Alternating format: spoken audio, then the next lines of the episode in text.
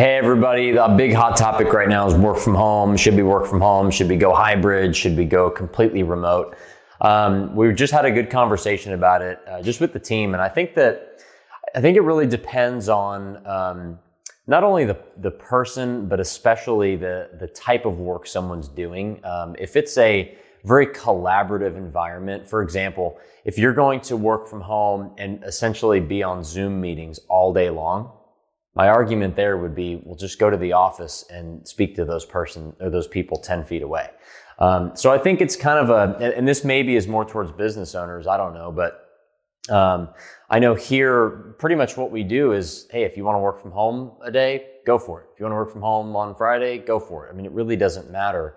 Again, as long as things are being done. Um, but I would argue um, that the vast majority of companies, I think, this is just my opinion, function better when they're face to face. I just think that. It's my opinion because I think that that environment where everybody's together for some period of time, it doesn't have to be every single day, but at least a couple times a week, um, really is good for not only your culture, but just for the results.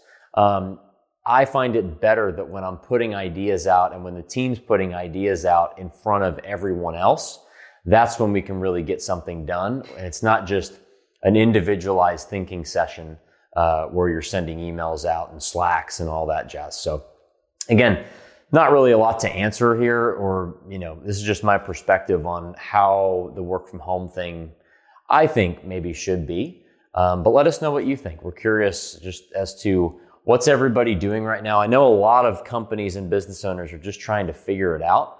And at the end of the day, guys, someone's going to be disappointed.